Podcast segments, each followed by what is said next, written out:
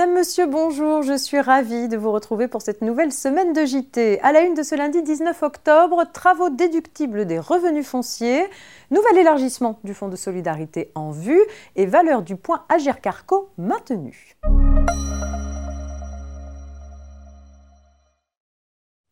Et on ouvre donc ce J T avec une précision concernant les travaux déductibles des revenus fonciers. Les dépenses d'entretien et de réparation réalisées sur des immeubles procurant des revenus fonciers sont déductibles, tandis que les travaux de construction et d'agrandissement ne le sont pas.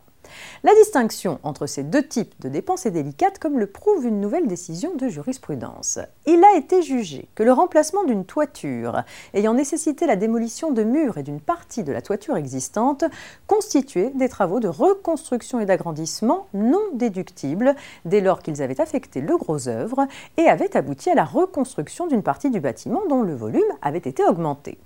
De plus, les autres travaux qui, pris isolément, auraient pu être regardés comme des travaux d'amélioration et de réparation, sont indissociables des travaux de reconstruction et, de ce fait, ne peuvent pas non plus être déduits des revenus fonciers.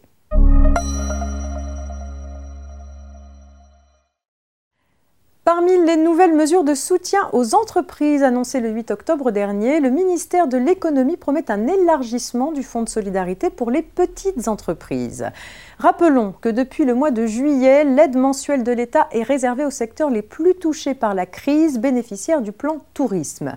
L'élargissement du fonds annoncé procéderait d'abord d'un allongement de la liste de ces secteurs bénéficiaires. Seraient par exemple inclus les commerces non alimentaires des zones touristiques internationales, les prestataires spécialisés dans l'aménagement et l'agencement des stands ou encore les graphistes travaillant dans l'événementiel. L'accès au fonds de solidarité serait ensuite élargi aux entreprises de moins de cinquante salariés sans condition de chiffre d'affaires. Annoncé précédemment, enfin, le rehaussement du plafond de l'aide à dix mille euros dans la limite de soixante pour cent du chiffre d'affaires bénéficierait finalement aux entreprises accusant une perte de chiffre d'affaires supérieure à soixante-dix pour cent et non pas quatre-vingts pour cent comme initialement envisagé.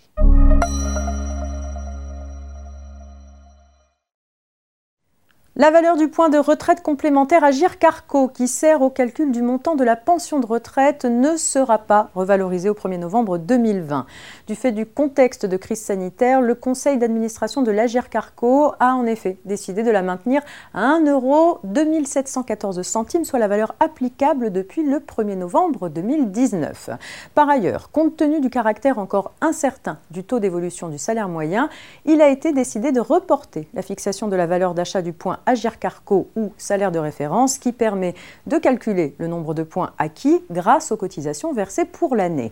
Pour rappel, en deux mille vingt, cette valeur d'achat s'établit à dix-sept euros trois mille neuf cent quatre-vingt-deux centimes. C'est la fin de ce J T, très bon début de semaine et à demain mardi.